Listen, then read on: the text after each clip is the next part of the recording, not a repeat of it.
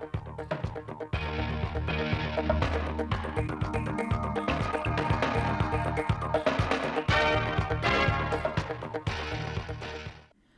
chào quý vị và các bạn đến bản tin thời sự trực tiếp 16 giờ ngày 2 tháng 6 của Đài Phát thanh và Truyền hình Thanh Hóa.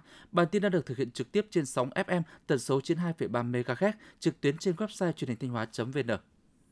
Ngày 2 tháng 6, Ban tổ chức Trung ương phối hợp với Bộ Thông tin và Truyền thông tổ chức hội nghị trực tuyến bồi dưỡng kiến thức về xây dựng Đảng cho lãnh đạo, phóng viên, biên tập viên các cơ quan thông tấn báo chí năm 2023. Điểm cầu Thanh Hóa được đặt tại Ban tổ chức Tỉnh ủy.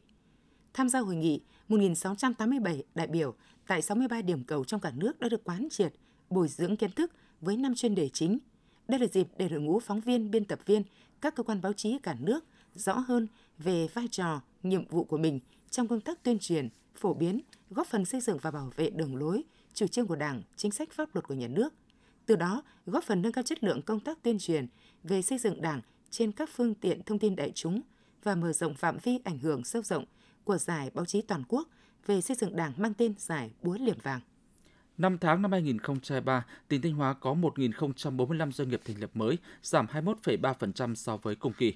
Có 406 doanh nghiệp quay trở lại hoạt động, giảm 46,6% so với cùng kỳ. Trong khi đó, số doanh nghiệp thông báo tạm ngừng kinh doanh có thời hạn tăng 8,9% so với cùng kỳ. Doanh nghiệp giải thể chấm dứt hoạt động tăng 77,5% so với cùng kỳ. Với mục tiêu thành lập mới 3.000 doanh nghiệp, từ nay đến cuối năm, tỉnh Thanh Hóa sẽ phải thành lập mới gần 2.000 doanh nghiệp. Đây là thách thức rất lớn, do đó Ban Chỉ đạo Phát triển Doanh nghiệp tỉnh cũng đang tập trung rà soát, đôn đốc công tác phát triển doanh nghiệp tại các địa phương khó khăn. Huyện Triệu Sơn vừa tổ chức hội nghị kết nối tìm hiểu cơ hội đầu tư trên địa bàn. Tham dự hội nghị có lãnh đạo các sở ngành liên quan, doanh nghiệp trong nước và nước ngoài. Tại hội nghị, các đại biểu đã nghe lãnh đạo huyện Triệu Sơn giới thiệu khái quát về tiềm năng, lợi thế và tình hình phát triển kinh tế xã hội của huyện. Huyện Triệu Sơn hiện có 82 doanh nghiệp sản xuất công nghiệp, tiểu thủ công nghiệp trên địa bàn, tạo việc làm ổn định cho trên 20.000 lao động, trong đó có 7 doanh nghiệp FDI đang đầu tư sản xuất kinh doanh. Hội nghị là cơ hội để huyện Triệu Sơn kết nối với các đơn vị doanh nghiệp, nhà đầu tư trong và ngoài nước đến tìm hiểu, hợp tác đầu tư kinh doanh. Tại hội nghị, lãnh đạo huyện Triệu Sơn và 5 doanh nghiệp đã ký kết biên bản ghi nhớ hợp tác đầu tư. Theo Chi cục thủy lợi Thanh Hóa, năm 2023, dự kiến Thanh Hóa có khoảng 18.000 đến 22.500 ha cây trồng có nguy cơ hạn thiếu nước, ảnh hưởng đến năng suất, diện tích thiếu nước tập trung chủ yếu ở đuôi kênh và các chân ruộng cao khó tưới. Trước thực trạng trên, Chi cục thủy lợi tỉnh Thanh Hóa đã chủ động phối hợp với Ủy ban nhân dân các huyện, thị xã, thành phố xây dựng kế hoạch ứng phó với hạn hán, thiếu nước xâm nhập mặn để đảm bảo nguồn nước tưới cho cây trồng và sản xuất nông nghiệp. Sở Nông nghiệp và Phát triển Nông thôn tỉnh Thanh Hóa cũng chỉ đạo các đơn vị thủy nông thực hiện nghiêm túc các phương án tưới và chống hạn từ cuối vụ xuân đến vụ mùa năm 2023.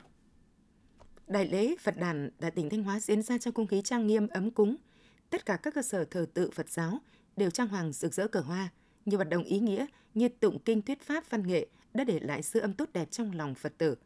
Mùa Phật đàn năm nay, Giáo hội Phật giáo tỉnh Thanh Hóa và mỗi tăng ni, tín đồ Phật tử đã cụ thể hóa thông điệp Phật đàn thành những hành động cụ thể thiết thực để tiếp tục phát huy, lan tỏa giá trị văn hóa, đạo đức tốt đẹp và nguồn lực của Phật giáo trong đời sống xã hội, góp phần xây dựng quê hương đất nước ngày càng giàu đẹp.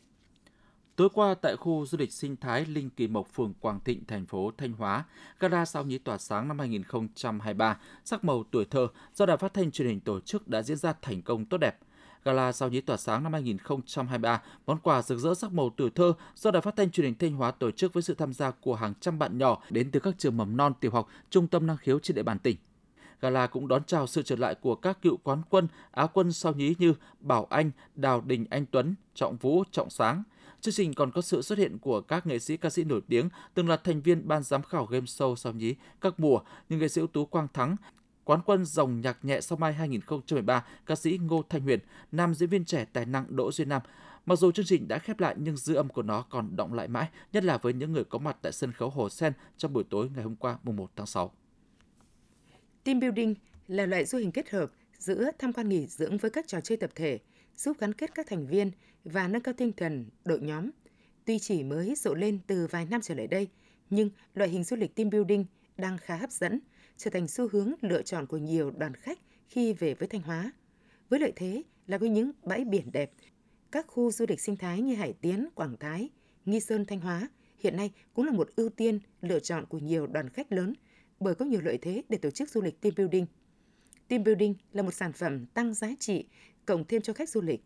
Đây cũng được xem là một trong những nỗ lực của các đơn vị kinh doanh dịch vụ du lịch nhằm tăng tính hấp dẫn, mang đến cho du khách những trải nghiệm và ấn tượng đẹp về du lịch Thanh Hóa.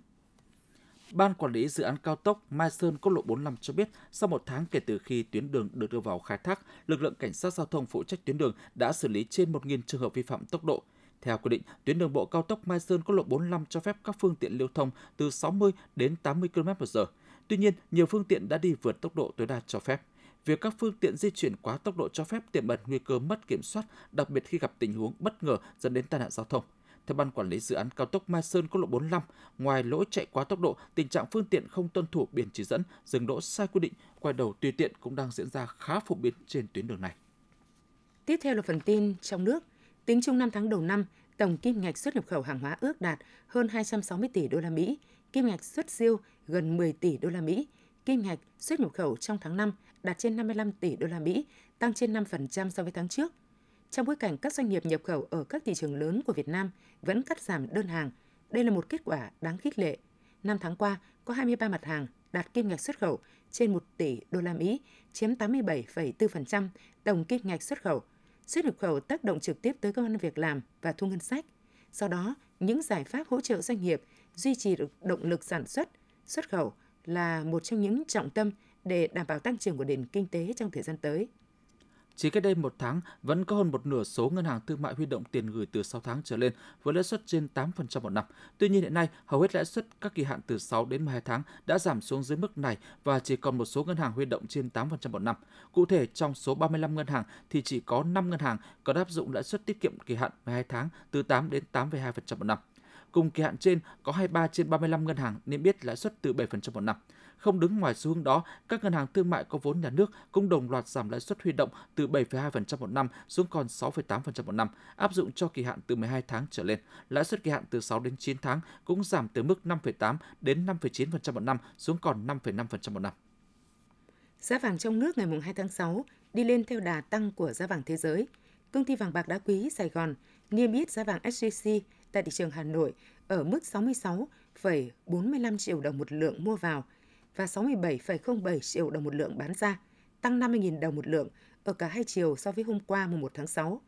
Tại công ty Bảo Tín Minh Châu, giá vàng miếng SJC giao dịch ở mức 66,46 đến 66,98 triệu đồng một lượng mua vào bán ra, tăng 60.000 đồng một lượng ở chiều mua vào và giữ nguyên giá bán ra so với hôm qua.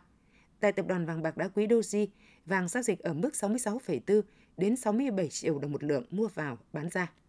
Thông tin về kỳ thi tuyển sinh vào lớp 10 năm học 2023-2024, ông Hồ Tấn Minh, Chánh Văn phòng Sở Giáo dục và Đào tạo Thành phố Hồ Chí Minh cho biết, trong kỳ thi này, ngành giáo dục thành phố huy động 12.306 giáo viên làm cán bộ coi thi và 2.370 nhân viên bảo vệ công an làm nhiệm vụ tại các điểm thi. Kỳ thi tuyển sinh vào lớp 10 năm học 2023-2024 tại Thành phố Hồ Chí Minh diễn ra trong ngày 6-7 tháng 6 năm 2023 tại 158 điểm thi với 4.102 phòng thi, trong đó có 3.778 phòng thi lớp 10 thường với 24 thí sinh một phòng. Ở mỗi điểm thi sẽ có thêm 3 phòng thi dự phòng. Đến nay tại tất cả các điểm thi đều đã được chuẩn bị chu đáo. Tại thành phố Phủ Lý, tỉnh Hà Nam, Hội nghị sĩ sân khấu Việt Nam Bộ Văn hóa Thể thao Du lịch vừa phối hợp Ủy ban nhân dân tỉnh Hà Nam tổ chức tổng kết liên hoan các trích đoạn hay nghệ thuật sân khấu toàn quốc năm 2023. Qua 12 ngày thi tài, Liên hoan các trích đoạn hay nghệ thuật sân khấu toàn quốc năm 2023 đã thu hút sự tham gia của hơn 1.000 nghệ sĩ nhạc công, với hơn 100 trích đoạn của 33 đơn vị nghệ thuật trên toàn quốc tham dự. Tại lễ tổng kết, ban tổ chức đã trao 54 giải vàng, 60 giải bạc cho các diễn viên, 7 trích đoạn xuất sắc, dàn nhạc xuất sắc, nhạc công xuất sắc, tặng bằng khen cho diễn viên nhỏ tuổi và các tập thể cá nhân có nhiều đóng góp trong công tác tổ chức liên hoan. Khoảng 3 giờ 13 phút sáng ngày hôm nay mùng 2 tháng 6, bà Lê Thị L sinh năm 1976, trú thị trấn Trường Sơn, huyện An Lão, Hải Phòng, phát hiện chồng là Phạm Văn Tê sinh năm 1974, con gái Phạm Minh Hát sinh năm 2003, Phạm Ngọc Ca sinh năm 2008 đang nằm ngủ trong xe ô tô để tại gara ô tô của gia đình bị ngạt. Sau đó, bà L mở cửa gọi mọi người đưa 3 người đi cấp cứu tại bệnh viện. Đến khoảng 7 giờ cùng ngày, cháu Phạm Ngọc Hát tử vong. Ông T và em K vẫn đang cấp cứu, đã hồi tỉnh. Được biết vào đêm ngày 1 tháng 6, rạng sáng ngày 2 tháng 6, do mất điện nên các nạn nhân đã vào ô tô ngủ. Thông tin vừa rồi cũng đã khép lại chương trình thời sự của Đài Phát thanh Truyền hình Thanh Hóa. Xin kính chào và hẹn gặp lại quý vị và các bạn trong những chương trình sau.